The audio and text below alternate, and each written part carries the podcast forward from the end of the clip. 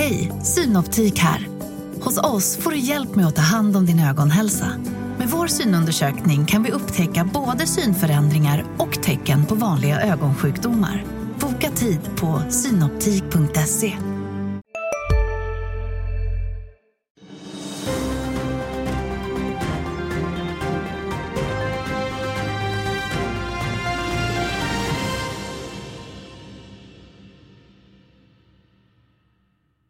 morgon och välkomna till Börsmorgon. Det är den 24 februari och idag har det gått ett år sedan Ryssland invaderade Ukraina.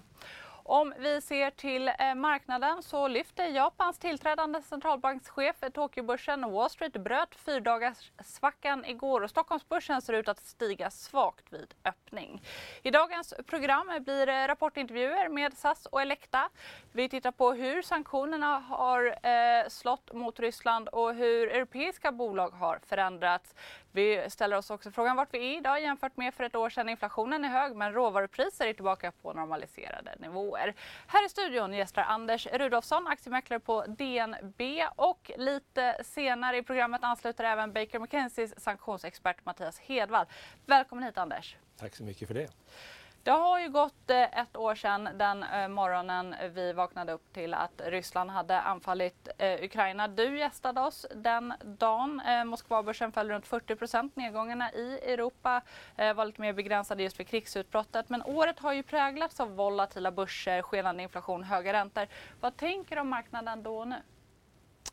Ja, inledningsvis var det väl en chock. Ehm, jag kommer ihåg att vi liksom pratade om att man hade sett en ganska så stor uppladdning vid gränsen eh, till Ukraina på flera ställen och ingen trodde väl egentligen att det ändå skulle leda till en invasion. Eh, så på något vis var man förberedd men ändå inte. Eh, och sen så gick det ju som sagt inledningsvis var det ju väldigt turbulent och man, ingen riktigt förstod ju man, varför man gjorde det där och det har man väl svårt att förstå fortfarande faktiskt. Eh, men det ledde ju också till, för vi hade ju haft två år av covid, eh, vi var på väg ur det där ordentligt och sen så kom det ett, ytterligare ett år nu då, om man summerar det här året som blev ju på många sätt utmanande, ännu mer, framförallt för befolkningen självklart, men också för många företag som liksom på något sätt skulle ändå kunna tänka äntligen är vi på väg in i något normalt. Men så on, on top of that så var det liksom en, en skenande inflation och skenande räntor under perioden. Och på det då så steg ju energipriserna kraftigt. Så det har ju varit ännu ett väldigt utmanande år får man säga. Så att på det viset känns det som att okej, okay, det är skönt att ett år har gått. Vi är inne i 2023 som kanske kan bli ett normalår. Eh, där vi kan liksom gå tillbaka till någon typ av normalt tänk. Men ännu så fortfarande så har vi ju stigande räntor, vi har fortfarande höga eh, energipriser. Så att utmaningen är ju för både vi vanliga människor och för de som är där nere men också för företagen är ju faktiskt ganska stora. Mm. Ja, men om man tittar på eh, marknaden i ett lite mer liksom, eh, kanske historiskt perspektiv eller lite mer generellt perspektiv för, liksom, vart vi befinner oss nu. För februari är ju generellt sett en ganska svag månad. Eh, det samtidigt så är vi inne på tredje presidentåret i USA. Mm. Hur, hur ja. man hela det här? Ja, det är lite klurigt. Alltså, man brukar ju säga att aktiemarknaden är ju en vintersport. Mm. November, december, januari, februari är ju normalt bra månader. Sen går man in i en lite lugnare fas. Eh, och det har vi också sett. Februari är ju faktiskt på minus i år. I alla fall i USA. Eh, tittar vi på lite längre perspektiv då eh, så är ju det tredje året under en presidentperiod det bästa året. Eh, och eh, det, vi får väl hoppas att historiken eh, säger samma sak i år. Eh, det är ju ändå på plus, de flesta index är ju på plus så att det har ju fått en bra start men just nu känns det väl lite grann som att man har lite konsolidering. Jag tycker det är lite svårt att hitta någonting som känns wow, det här måste man köpa just nu. Utan man behöver nog liksom landa lite grann. Man brukar alltid säga att när man kommer upp på en viss nivå så är det lite syrefattigt. Det känns lite så just nu. Vi behöver någonting nytt att handla på. är SAS något man ska köpa just nu? Nej, det tycker inte vi. Nej. Eh, man kan köpa biljetter däremot. Ja, det kan man göra. Alldeles strax ska vi eh, prata med eh, SAS. De har ju eh, kommit med rapport. Men om vi eh, stannar kvar lite vid det här vi pratade om hög inflation. I Japan så är ju inflationen också hög, högsta sedan 1981, även om det är långt kvar till eh, de nivåer vi ser här. I januari steg eh, kärninflationen till 4,2 procent från 4 procent i december. Men eh, Kazuo Ueda Eh, japanska regeringskandidat till att bli ny eh, centralbankschef eh, i Japan anser att den nuvarande policyn är lämplig. Minusräntan ligger kvar. Mm. Ja, alltså de har ju haft en utmaning, alltså det är ju, vi är inne på 40 år av liksom i princip noll inflation. Eh, och eh, ja, alltså eh, det skulle väl underlätta för världen om det blir någon typ av ökad takt i Japan som helhet. Det är en stor marknad för många svenska företag. Men det är ju inte någonting som jag tycker aktiemarknaden egentligen tittar speciellt mycket på, mm. vad som händer i Japan. Nej, Tokyobörsen gjorde det just idag. Men ja. nu så, vad heter det, eh, ska vi gå till SAS som jag eh, hintade om. Bolaget redovisar en ny brakförlust på 2,4 miljarder. Omsättningen under säsongsmässigt svagare första kvartalet som omfattar november till januari. i Bolagets brutna räkenskapsår uppgick till knappt 7,9 miljarder, en ökning från 5,5 miljarder motsvarande period året innan. Bolaget upprepar sina prognoser för räkenskapsåret 2022-2023, räknar med intäkter på ungefär 40 miljarder kronor under helåret. Med oss för att prata om rapporten är VD Anko van der Werf. Jag byter till engelska. Welcome. Anko, how would you say that the first quarter has been for you? Thank you. Good morning. Um, well, the good news is, of course, um, healthy demand, right? So we see again 48, almost 50% more people traveling with us this quarter than we had a year ago. And that is, in the end, the most important thing, right? That, of course, we get people back.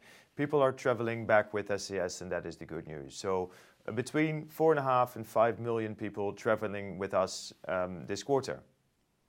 Yeah, but you had uh, problems recovering from the pandemic. Now we're seeing business cut staff and costs. Households are, you know, having thinner wallets. Last quarter, you expect an increase in demand for the summer. Are you still confident, or are you seeing consumer behavior uh, changing? No, actually, what we are seeing is healthy demand, and we didn't only see that last quarter, we also see that in the bookings, both for spring and summer. So in that sense, um, yeah, what we were maybe fearing over the winter season was indeed a bigger impact, um, call it a potential recession impact, and we're not seeing that. And so for spring and summer, um, once again, healthy bookings, and definitely seeing uh, seeing the positive trend. So we're also putting more capacity back. We have, as you hopefully have seen, announced that we will launch 20 new routes this year. Some of them, um, of course, already started, like going back to JFK in, uh, in, in New York. And gradually, we're really putting the capacity back this summer up to, call it 90% uh, of what we were back in 2019. No, it's just I'm, I'm quite surprised that traveling is so strong when we have to pay more for loans and food at the same time. But um, moving forward, then previously currency and fuel has been quite a headwind for you, and I noticed that it continues to be so. Yeah, uh, look, the call it weak kroner and the and jet fuel is clearly not uh, not always in uh, in our favor. Um, look, I'm trying to make almost a bad joke here about it because at least that is something that we're used to in the industry, right? As an airline CEO, I feel far more comfortable talking about those things than talking about a pandemic and the lack of demand. That is far more serious high fuel prices, currency weakness, that is something that is really almost the bread and butter already of the airline industry. So the good news is that we're talking about those things and that we have to focus on those things and not about a lack of demand. And can you give us any details about the share issues? Um, we expect all of that uh, to become clear in the second quarter. We have shared with the market that uh, we want to have both clarity on the second drop of the DIP, as well as the start of the equity process in this quarter, the second quarter of our fiscal year. So basically in March and March and April. And uh, As part of SAS Forward, you plan to raise at least 9.5 billion in new equity and convert more than uh, 20 billion of debt into equity. How far have you come in raising new capital? Can you give us any more details about that? Uh, no, because that process has not started, right? So that is what I referred to uh, just uh, a second ago. That is the process that we will kick off in this quarter. Um, so right again, March, April, uh, the quarter that we're in right now. That is the equity raise process, and that will therefore uh, start soon. It's just me trying to get more information. Uh, you reiterate your financial uh, projections for fiscal year 2023, but you're also currently reviewing your longer term projections uh, for 2024 to 2026. Uh, will SAS make it through this crisis? Oh, yes, absolutely. No, that is that is not a question. Look, what what really we see is that we need to ramp back up to 100%. And like I said, for this summer, I think we get close, call it 90%. Next year, 2024, is I think the year that we're fully back and that things are, well, hopefully back to really normal, right? We uh, we always have to be very careful when we say that. But our projections, um, definitely for this year is still loss-making, but 2024 really already a much better year and then hopefully growing throughout the next years.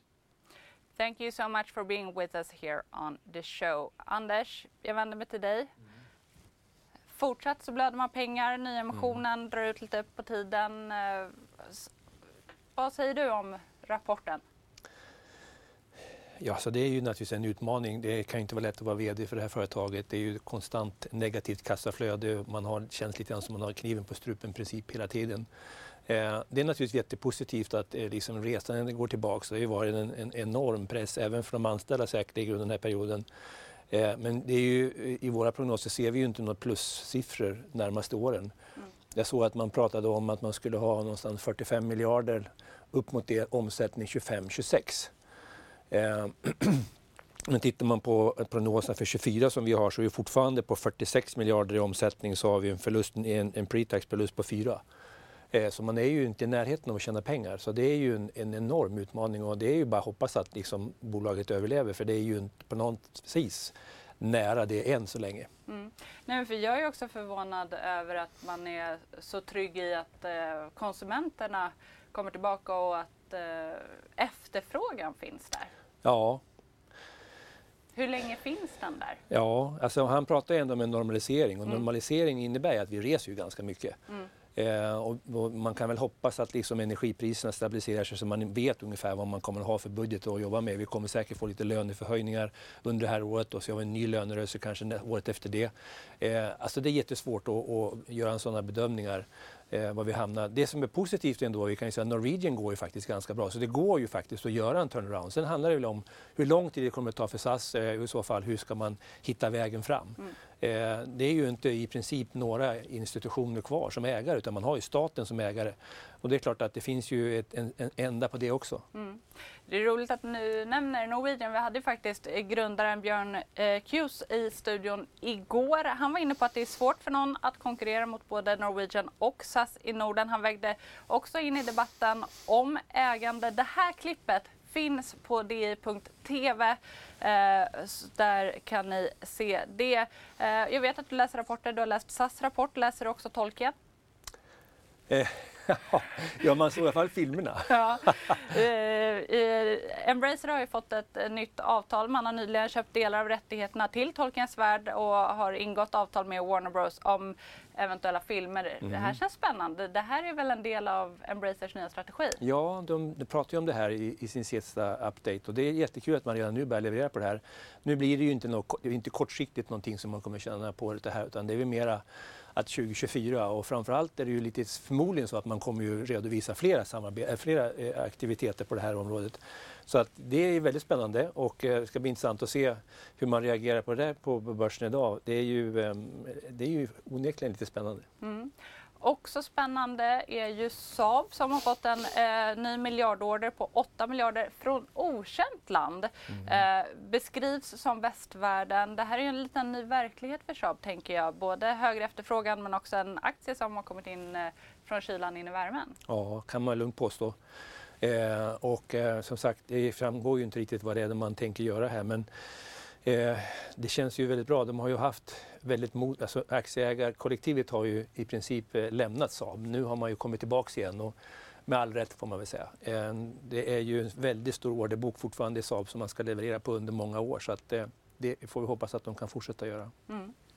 Eh, och Nu när vi pratar så slår klockan också nio. Marknaden öppnar. Matilda Svensson står redo i Marknadsstudion för att ta oss igenom starten på den här handelsdagen.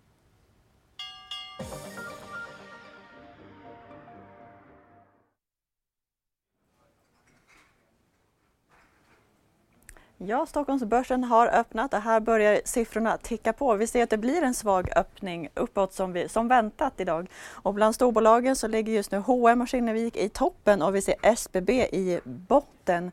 Och SAS som ni precis pratade med är ner en halv procent på sin rapport vilket även BTS är.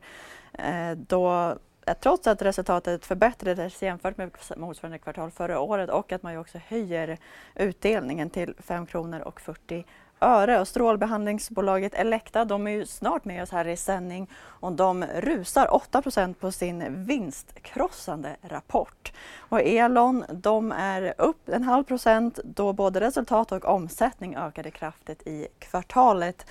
Och så ser vi att badrumsbolaget FM Mattsson, där är de i sidled just nu på sin rapport. Och Lundin Gold, de är upp 1,5 procent då, trots att resultatet kom in betydligt lägre än motsvarande kvartal året innan. Och utöver morgonens rapporter så det som du var inne på också Nike där med Saab och deras miljard eh, miljardorder. Där stiger de 4% på den nyheten trots att man som sagt inte riktigt vet vilket land det här gäller än.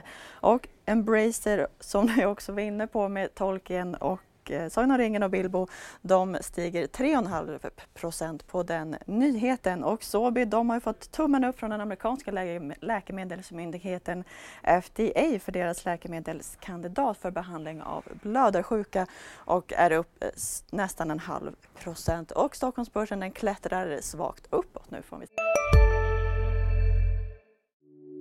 Hej, Ulf Kristersson här. På många sätt är det en mörk tid vi lever i. Men nu tar vi ett stort steg för att göra Sverige till en tryggare och säkrare plats. Sverige är nu medlem i Nato. En för alla, alla för en. Har du också valt att bli egen?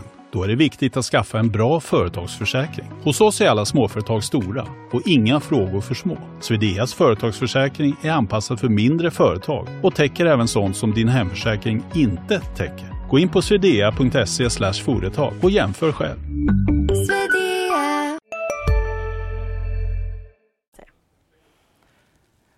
För det Matilda. Vi såg eh, Elekta rusa där och eh, det har faktiskt blivit dags att titta lite närmare på strålterapibolagets nio månaders rapport i bolagets brutna räkenskapsår.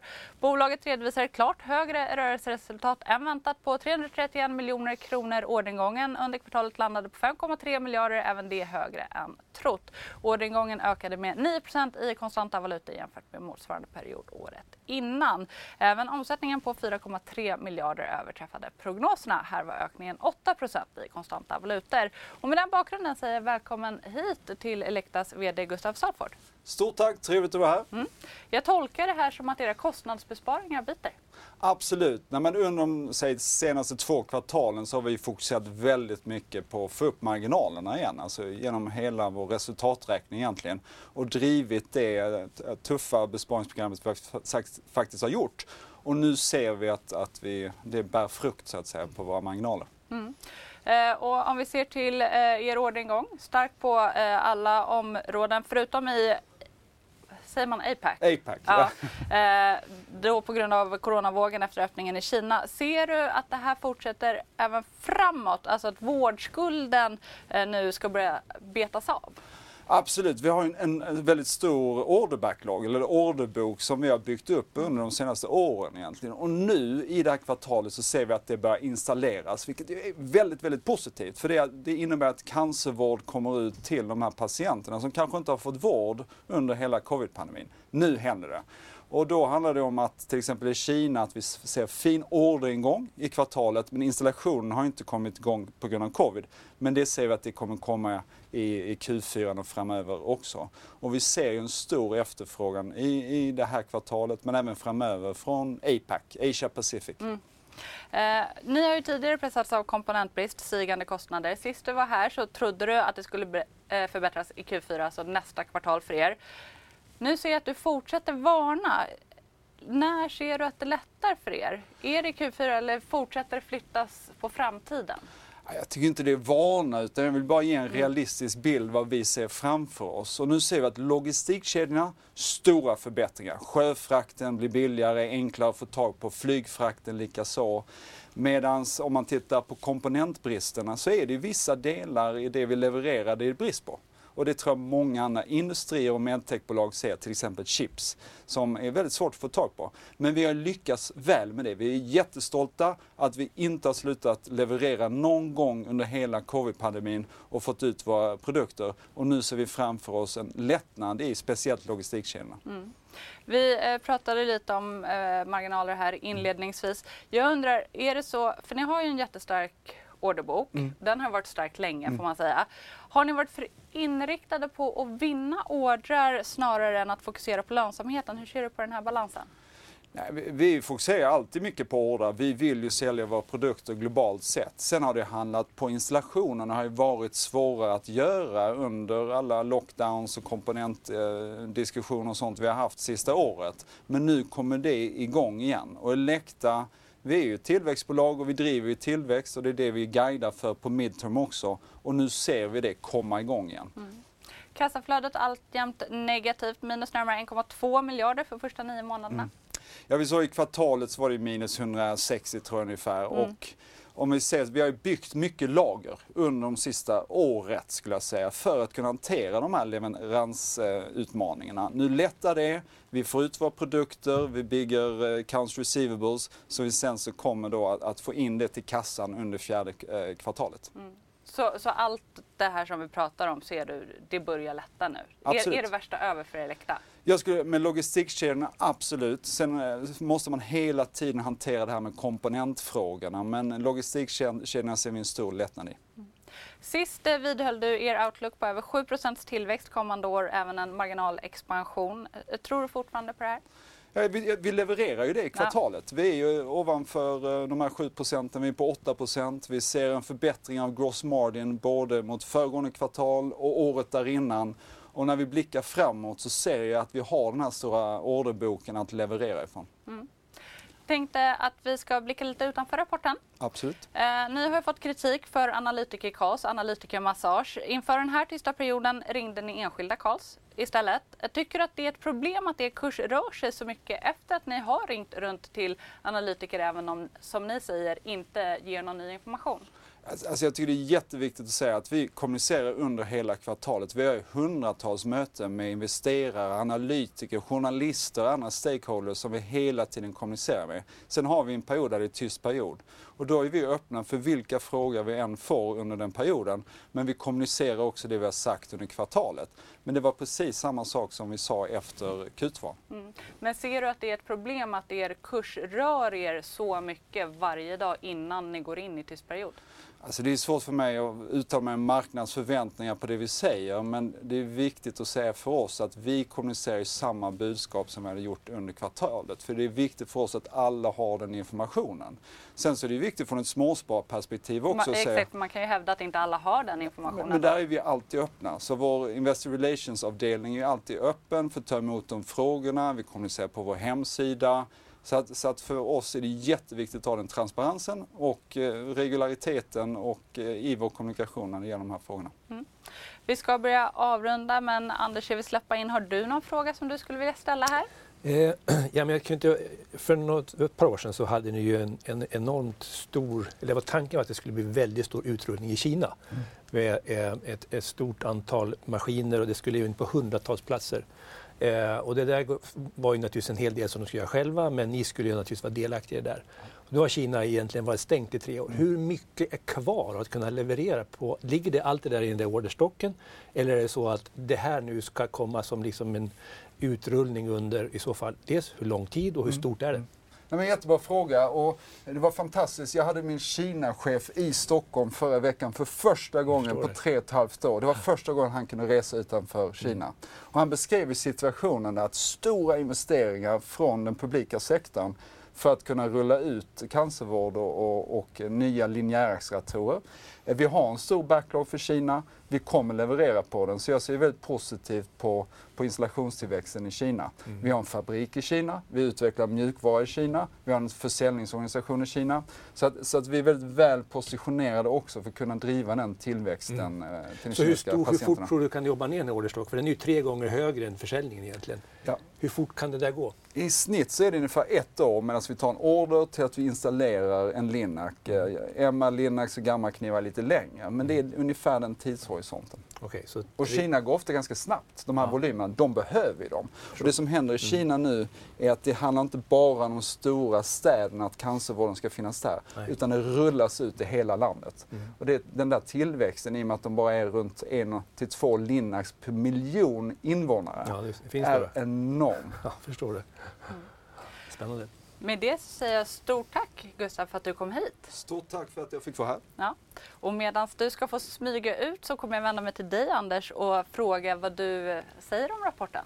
Ja, alltså det är jättekul att det är en bra rapport. Eh, som sagt är ju ett förhållandevis kanske ett litet kvartal. Det, det viktiga är ju ändå, vi, vi diskuterade ju tidigare här, mm. det här slagen mellan kvartalen. Och jag tror det handlar väldigt mycket det är ungefär som JM. Ibland vet man inte om marknaden fokuserar på resultat eller man fokuserar på orderingång. Mm. Det är lite så det blir och ibland så blir man förvånad över hur, hur, hur man reagerar på den här eh, aktien. Och den här gången ser det ut som att eh, nu levererar man ju både bättre resultat och bättre orderingångssiffra.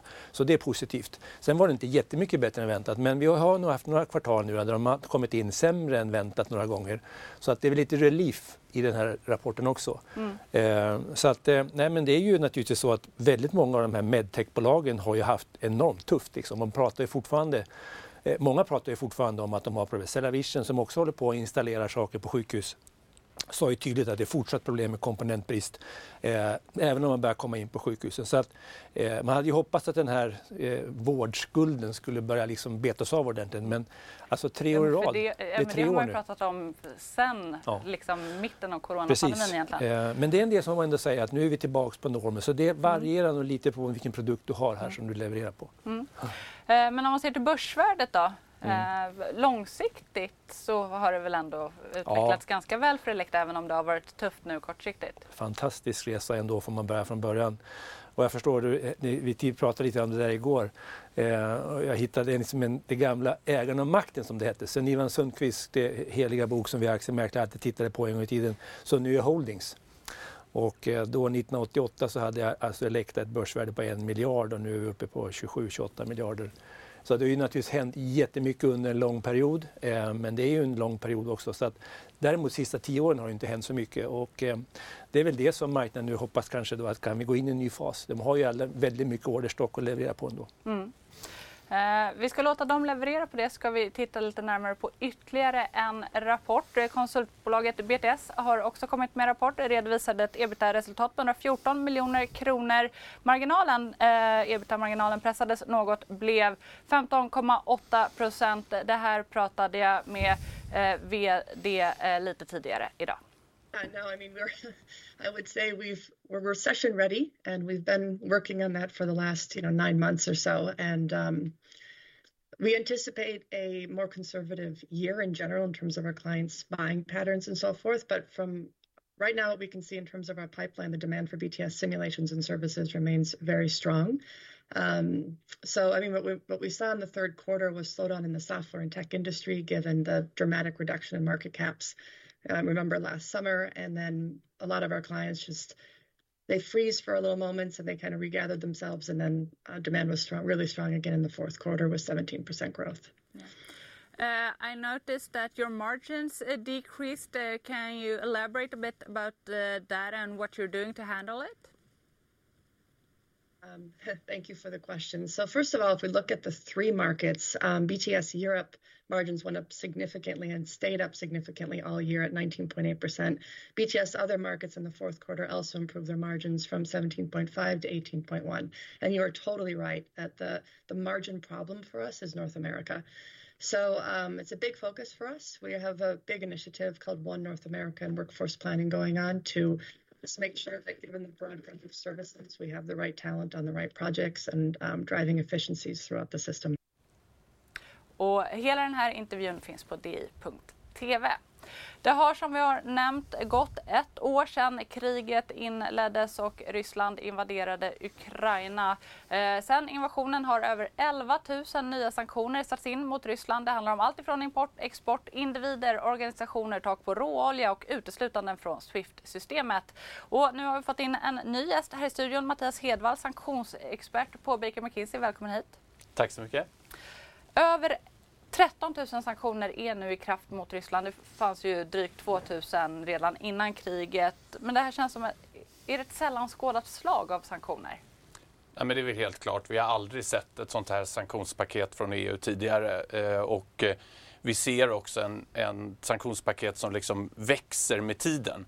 Ska vi vara riktigt ärliga så fanns ju alltså sanktionerna redan från 2014 och det är de som sen har byggts på sen eh, kriget eh, inleddes för ett år sedan. Mm. Och, eh, samtidigt idag så eh, hör vi ju att Kina uppmanar eh, Ryssland och Ukraina ska sätta sig vid förhandlingsbordet. Man har lagt fram ett fredsförslag på 12 eh, punkter. Bland annat vill man se ett stopp på sanktionerna eh, mot Ryssland. Då, citat, ensidiga sanktioner och maximalt tryck kan inte lösa problemet, de skapar bara nya problem. Är sanktioner problem snarare än press? Alltså det är väldigt svårt att säga. Jag menar, Kina har ju ett eget intresse i det här mm. givetvis eh, och är ju inte eh, del av de sanktionerna som finns mot Ryssland nu medan många andra länder faktiskt har hakat i eh, EUs sanktionspaket. Schweiz till exempel och Japan som tidigare inte haft särskilt mycket sanktioner på samma sätt som EU. Men för att komma tillbaka till Kina så, så tror jag att det är väl väldigt bra om man kan, alla försök till att liksom hitta en lösning på konflikten är ju bra.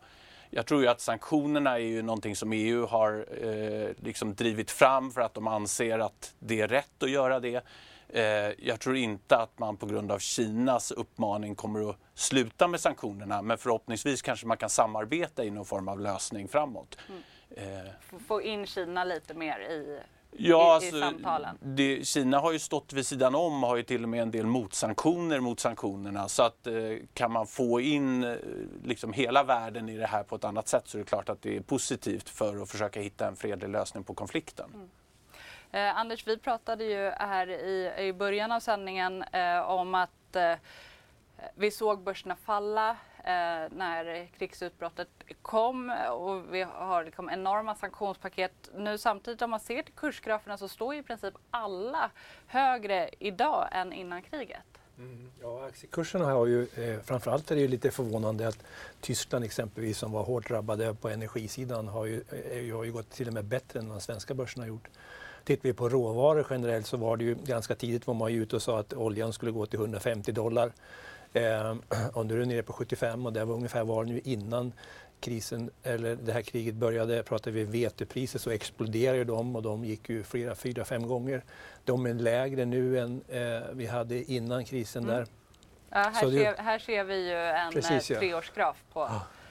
Här har du vete exempelvis, ja precis. Eh, så att det är ju ändå så att det är ju ändå fascinerande hur man anpassar sig och det är väl lite det också man har sett bland väldigt många bolag man hittar lösningar i princip på allting. Det är en enorm dynamik i bolagen och jag kan tänka mig att är det några som ska förtjäna en bonus och en löneförhöjning är säkert de som är på inköpssidan i de flesta bolag. För de har gjort underverk. Nej, nej, för det tycker jag är spännande. Eh, eh, nu har vi eh, gasgrafen här men om man tittar just på vete, handlar skyll, handlare skyller på liksom höga insatsvaror samtidigt så ser vi nu att de inte är högre idag. Nej, eh, det är väl en viss ledtid i det säkert ja. också. Så man får väl se lite grann var det landar för det är ju flera led i en sån här sak. Allt ifrån eh, alltså, eh, priser för, alltså, allt, mycket som ingår i, i en, en, produkt som vi mm. levererar, som vi käkar. Eh, och alla kanske inte har kommit ner som du har sett här men det viktiga är ju på något sätt ändå liksom att man eh, som, man är förvånad över hur snabbt världen ändå anpassar sig till en sån här stor situation som det här ändå var. Även om, och sanktioner har säkert lett till, eh, men ändå så, så, så, lyckas man anpassa sig. Mm. Eh, och om vi också då ska titta på eh, liksom svenska och europeiska bolag, hur har de anpassat sig till de här sanktionerna? Ja, men det är väl helt klart att både svenska och europeiska bolag har varit tvungna att eh, följa sanktionerna och gör det också. Igen så kanske man ska säga att det är ju liksom vissa länder som har väldigt starka sanktioner mot Ryssland och andra länder som inte har det. Men vad det gäller de svenska företagen så får man ju se att man har ju i princip slutat göra affärer med Ryssland eh, i stor utsträckning. Eh, med vissa undantag, vissa sektorer som fortfarande, liksom medicin till exempel, fortfarande sker en del handel. Eh, vad, man tycker, vad jag tycker man ska nämna också är att sanktionerna är ju en del. Det är följdeffekten av det här också som har fått väldigt stor betydelse för företagen. Jag tänker på höjda energipriser till exempel som ju är en direkt eh, liksom följd av situationen eh, och också sanktionerna. Eh, och jag menar givetvis höjda räntor och, och liksom hela det här som kommer. Så att det påverkar ju företagen mycket mer än bara just sanktionerna. Mm. Eh, sen har vi kanske ett ganska stort problem med sanktionerna också i det förhållandet att eh, även om man följer sanktionerna så har många företag haft ganska stora verksamheter i Ryssland. Och att snabbt montera ner dem på ett, eh, liksom ett hållbart sätt är inte jätteenkelt. Och därför är det ett stort antal som har lämnat Ryssland redan nu. Men det är fortfarande en hel del företag som håller på och lämna Ryssland just därför att det är så pass krångligt att göra det. Mm. Och det är ju sanktioner både från EUs sida som man måste följa när man lämnar och givetvis också delvis från Rysslands sida där det finns motsanktioner just mot att lämna. Mm. Ja, men, och, eh, vad kan vi då se framåt gällande sanktioner? För idag så eh, får vi ju eventuellt ett nytt sanktionspaket eh, mot Ryssland. Va, vad kan det innebära? Ja, det här tionde sanktionspaketet som vi pratar om nu och det är ju rätt imponerande att prata om ett tionde sanktionspaket redan efter ett år. Eh, det, har, det är inte riktigt klart vad det kommer att innehålla. Jag hade nog trott att vi skulle veta mer över natten till idag mm. så jag hade hoppats att kunna berätta lite mer spännande mm. saker eh, men det har inte hänt så mycket. Eh, vad vi tror just nu så kommer vi att se ett antal ytterligare listade personer, kanske hundra eh, till. Vi har idag ungefär eh, har vi, ungefär 1500 listade personer och organisationer eh, och kanske ett hundratal till. Vi kommer att se eh, nya restriktioner på export och nya restriktioner på import. Eh, framför allt kanske tekniska produkter för luftfarten, för rymden. Eh, vi kommer att se eh, reservdelar är någonting som man pratar om mycket. En del som det har pratats om väldigt mycket det är att man ska utöka pressen vad det gäller kringliggande länder. Eh, därför man vet att väldigt mycket handel sker fortfarande inom den tullunion som Ryssland tillhör till exempel. Eh, det har vi inte sett lite mer konkretiserat ännu. Det är spännande att se om det blir, för det blir liksom ett lite nästa steg. Mm. Precis som att vi har sett en del sanktioner mot Iran på grund av eh, kriget i, i Ryssland, Ukraina. Jag, jag, tänker också på det du sa att eh, liksom, även om många bolag har lämnat Ryssland att det också är ganska svårt. Jag funderar på om den processen kan försvåras av ytterligare sanktionspaket. Att lämna. Ja, eh, du har rätt delvis därför att eh, det, det är ju framförallt eh, bankerna som liksom stoppar väldigt mycket av transaktionerna. Och jag säger inte att bankerna stoppar företag att lämna Ryssland, men det är en del i de olika eh, utredningar man måste göra för att kunna se hur kan vi lämna. Eh, och det handlar ju om att man har väldigt mycket medel i Ryssland. Det kan finnas frysta pengar på olika konton som man måste få access till och så vidare. Det är inte så att företag egentligen försöker få särskilt mycket betalt för sina verksamheter. Den har man liksom mm. gett upp eller insett att det är inte prio utan det är framförallt det tekniskt eh, som är krångligt. Och där är vi inne och försöker hjälpa väldigt mycket med att hitta olika eh, lösningar som är hållbara och, och regelkorrekta mm. om man säger så. Nej, men, och, och, det är väl svårt, alltså bara också om man tittar på aktiemarknaden. Alltså det är inte, går ju inte att handla hur som helst på Moskvabörsen Ja, det är fortfarande idag. stängt. Ja. Mm. Nej, men det är väl några bolag som har drabbats väldigt hårt. Alltså, H&M hade ju en väldigt stor verksamhet exempelvis. Mm. Det har väldigt slag. Och vi såg också, apropå det här hur man ska komma ur en verksamhet. Bonava hade ju en ganska stor verksamhet i Sankt Petersburg. Och där hittade man en köpare som i sin tur då inte fick godkännande från ryssarna Nej. att sälja den till, och, och, köpa den. Så att det är ju ett spel här som är naturligtvis väldigt svårt för bolagen att hantera. Mm. Ja, Nordic var här i förra veckan. De hade ju majoriteten av sin omsättning i Ryssland. Mm. Eh, men lyckades sälja det. Mm. Eh, sa bland annat att det var på grund av att man också hade en, liksom, en bankfilial utanför mm. Ryssland som då kunde hantera transaktionen. Men för ett år sedan så var det ju många får man väl ändå säga som verkligen överraskades av att vi skulle ha ett krig i Europa. Eh, men finns det något som du tycker att bolag kan lära sig av, av det här kriget och av den här krisen? Ja, absolut. Det finns många olika saker man kanske ska ta med sig. Och det är lite en följd kanske av andra stora händelser i världen. Så den övergripande kommentaren är väl att man måste förstå att geopolitiken får en större och större betydelse för världshandeln Eh, om man ska se det i det stora perspektivet. Och i det också en större och större betydelse för företagen eh, som agerar på en global marknad. Eh, och jag, jag tänker liksom att vi har sett Brexit, vi har sett eh, covid, vi har sett handelstullar mellan USA och Kina komma ganska snabbt utan förvarning, eh, delvis i alla fall. Och eh, nu har vi sett den här konflikten som har fått följder som ingen hade kunnat räkna med innan.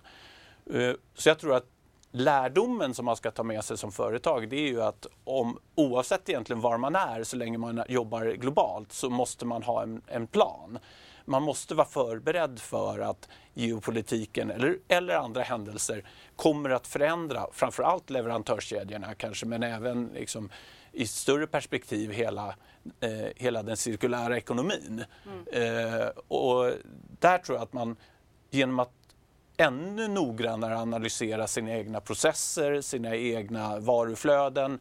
Vi vet ju att många tar hem produktion till exempel, det sker överallt det har en påverkan i sig på ekonomin men det, har också, eh, det är också någonting som är kanske ett sätt att förbereda sig för att man behöver vara lite mer flexibel, lite mer snabbfotad kanske när det händer saker i världen. För det här är ju inte den sista krisen vi ser. Vi kommer ju se liksom en ny kris och vi vet inte var den är. Vi vet inte om det är i Asien eller om det är USA eller om det är någon annanstans. Mm. Och, och, det är klart att Ryssland har ju varit förhållandevis en, en, ganska liten ekonomi i världen om vi säger hur det har påverkat och nu är det ganska stor påverkan på svenska företag. Eh, men jag menar, skulle vi få en lite större kris i USA eller en större kris i, i Kina, eh, Taiwan till exempel, jag menar, då, då pratar vi ju en helt annan magnitud. Eh, så att, och där tror jag att man kan ta med sig lärdomar från, från det här. Mm. Superspännande. Stort tack Mattias för att du har kommit hit. Eh, och eh, med det så har det faktiskt blivit dags att eh, spana in eh, marknaden igen. Eh, Matilda, hur utvecklar sig sentimentet idag? Jo, men det fortsatte upp runt en halv procent och där ser vi att storbolagsindexet det tyngs just nu av Getinge. Jag har inte sett någonting nytt nu under morgonen men igår före stängning eh, så kom eh, så kom det besked om att om man förlorar certifikat för vissa produkter, bolaget sa då att det inte kommer leda till någon finansiell påverkan men vi ser ju att aktien är ner 4% så kanske har det ändå påverkat eh, aktien och marknaden där ändå. Och vinnare bland eh, storbolagen är just nu Electrolux och Tele2. Och vi ser att SAS de fortsätter ner på sin rapport och BTS de eh, handlas just nu runt nollan men var ner här för en liten stund sedan. Och Elekta de rusar på sin starka rapport medan Elon är ner runt en halv procent och Lundin Gold eh, är nu svagt ner ser vi där och att Saab de är upp en och en halv procent efter sin eh, miljardorder och vi ser att Embracer de handlas nu runt 1 procent upp. Och bland dagens rekar så får SBB sänkt kreditkurs av Nordea efter gårdagens rapport från 17 till 15 kronor och handlas nu upp en halv procent. Även Catena har, de, har fått, de har fått sänkt kortsiktig rekommendation från Handelsbanken till köp från behåll men lyfter ändå nästan 2,5 procent. Och Viaplay de är upp 1 procent efter man fått höjd riktkurs från Morgan Stanley från, till 470 kronor från 450. Billerud får sänkt riktkurs och handlas svagt upp Eh, där är det från Pareto till 130 från 185. Orren Energy de får sänkt riktkurs till 17 från 27 kronor från Barclays och tappar 4% Men Stockholmsbörsen handlas som sagt fortsatt runt en halv procent upp. Mm. Stort tack för det Matilda. Ja, Anders, vad säger du om sentimentet? Ja, alltså det är lite varannandags sentiment tycker jag det är. Några dagar nu som det var ner, fyra dagar nästan i rad. Sen kom det lite bättre i USA igår och stod ut som en hängmatta på börsen där. Började bra och sen ordentligt ner. Eh, men vi är ju tillbaks i någon typ av lite mer makrofokus igen. Mm. Eh, inflationssiffrorna har ju varit starka sista tiden och vi har också sett både amerikanska och svenska räntor komma upp en 50 punkter ungefär på ganska kort tid faktiskt. På, tycker jag, ganska så eh, siffror som visst, de är, inflationssiffrorna är någon enstaka tiondel högre än väntat och i Sverige var det definitivt högre. Mm. Eh, så att eh, vi är tillbaks där igen. Ja, och mm. vi får ju PCE i eftermiddag, mm. eh, Feds eh, favoritmått. Eh, JP Morgan-chefen har ju beskrivit det som att Powell och Fed har tappat kontrollen på inflationen. Mm. Vad tror du här? Ja, vi har nog, jag tillhör de som hade hoppats att vi skulle ha sett en peak på inflationen. Mm. Eh, jag tror att vi har gjort det ändå. Eh, sen är det så att eh, det kommer att vara lite slaget mellan eh, månaderna får man ändå konstatera. Och den här, det ser ut som att det är något högre. Vi såg i, alltså KPI och PPI i USA var marginellt högre i januari än man hade hoppats och det kommer man kanske se i, i den här core eh, siffran också som då Fed är intresserad av. Men eh, jag tycker att tappat kontrollen, ja alltså det är ju ändå så att de tittar på statistik som det ser ut nu. Man vet ju inte effekterna på högre räntor som man har installerat, som man nu gör och att man samtidigt drar in likviditet. Det är ju en kvantitativ tightening man kör också. Mm. ser man ju inte resultatet av förrän kanske på 6-12 månader. Så det är ju den här processen här när man jobbar sig igenom det här som är den jobbiga. Mm. Men så, så den här diskussionen om liksom no landing eller soft landing, hur lång tid tar det att verka igenom det?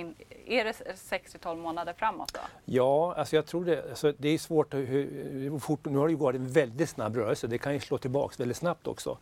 Men jag tycker ju ändå att från att ha gått från att alla var övertygade om recession så pratar man ju lite mer åt hållet att även om du så att du har den här räntespreaden mellan en tvååring och en tioåring som är nere på minus 70-80 punkter eh, har ju historiskt sett att då blir det recession om man följer den, den tesen.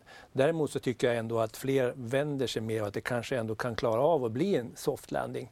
Eh, vi får se var det här landar. Jag tycker att det är lite tidigt än i alla fall. Ehm, resultaten så far har i alla fall varit bra från, från bolagen som har kommit här eh, under den här perioden. Så den tuffa utmaningen blir väl kanske nu orderingången här i Q1 och Q2, hur det kommer att spela ut. Mm. Jag tycker ändå att det är förvånande positivt även utsikterna framåt. Eh, men det kanske bara är jag som är en otrolig pessimist. Ja, Eh, jag är ju i andra, andra hörnet. Jag tycker det är roligare att vara optimist än pessimist. Det är onekligen roligare. Men då eh, osäkra tider, mycket överraskar. Allt ifrån inflation då till orderingång och resultat. Eh, finns det bolag som står sig bättre när när allting stormar? Ja, ja, det är väl det som man, många tänker på. Vad ska man nu äga för aktier om man nu ska ha det? Och jag tog med mig ett case då som eh, jag tycker kan klara sig ganska bra och det är Assa. Eh, och anledningen till det eh, är ju att eh, man har ju varit med om kriser förr och man har en väldigt stor andel, 70-75 procent av sin verksamhet är ju aftermarket, alltså det vill säga service mm. eh, och eh, reservdelar. Och tittar man tillbaks exempelvis på den perioden, här har vi den grafen, så om man då tittar till, till vänster där så har man ju 2007, 2008 och 2009 när vi hade en riktig finanskris. Och den gick man igenom i princip med helt oförändrade marginaler. Eh, och eh, det är någonting som jag tycker man kan ta med sig i, i det här caset med, med Assa. Nu har ju aktien eh, varit... Vi, vi, kan bara tydliggöra alltså att den blåa linjen det är liksom sektor eller genomsnittet och den röda grafen är Assa. Ja precis, mm. ja, förlåt. Eh, nej, men det som är intressant nu är ju att marknaden är lite försiktigt inställd till Assa. De gör ju, ligger i förhandlingar om att göra ett väldigt stort förvärv i USA. Mm. Eh, och eh, i samband med det så har ju marknaden tyckt liksom att varför ska man ge sig på det där? Residential i USA eh, är ju ingenting man behöver. Men man ska komma ihåg att anledningen till att man gör det är att man köper en väldigt stor installerad bas av lås. Eh, och det man gjorde för tio år sedan i, i Korea var ju i princip ett samma typ av förvärv. Och då lyckas man ju eh, liksom gå, när man går till den mera nya eh, låsen som man nu har utvecklat så blir det, eh, hade man en fantastisk utveckling på den affären där. Eh, så att jag tror att man, det är så man tänker. Marknaden tycker att varför ska ni ge er in i det? Ett jättestort förvärv. Eh, men tanken är om det inte blir av så kommer marknaden gilla det. Gör Men- man förvärvet och, det, och det funkar, det, så jag känner att det är lite win-win situation här. Ja, fast om man inte gör förvärvet så får man ju betala ganska mycket också. Det får man göra, absolut. Och eh, det tror jag marknaden redan har diskonterat. Okej. Eh, ja, och det som jag också tycker är spännande är väl att de inte att de har en mycket större pricing power än många andra om, om man tittar liksom till eh, nyförsäljning.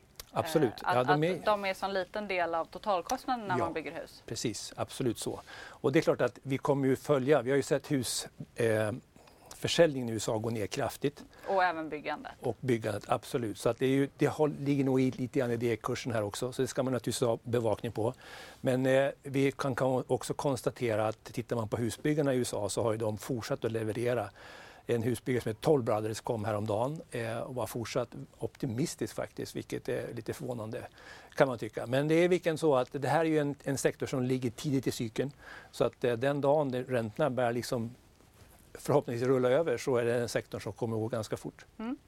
Spännande. Stort tack Anders för det caset och för att du har varit med oss här idag. Det börjar faktiskt bli dags för oss att tacka för nu. Om ni vill höra programmet igen så tycker jag inte att ni ska missa att eh, vi också sänds som podd nu för tiden. Börsmorgon finns där poddar finns. Hoppas också att ni är med oss i Börskoll klockan två. Då gästas vi av Sevians Christer Gardell. Vi förlänger också sändningen just för att ta emot PCE-inflationsutfallet eh, som vi har pratat om här. Det kommer vid halv tre. Ta hand om er. Jag säger hej då.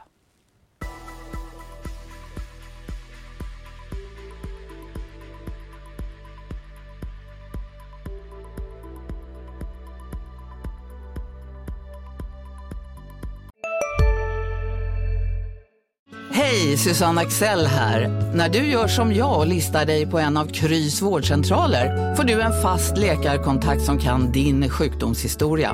Du får träffa erfarna specialister, tillgång till lättakuten och så kan du chatta med vårdpersonalen. Så gör ditt viktigaste val idag, lista dig hos Kry. Välkommen till Maccafé på utvalda McDonalds restauranger med Baristakaffe till rimligt pris. Vad sägs om en latte eller cappuccino för bara 35 kronor? Alltid gjorda av våra utbildade baristor.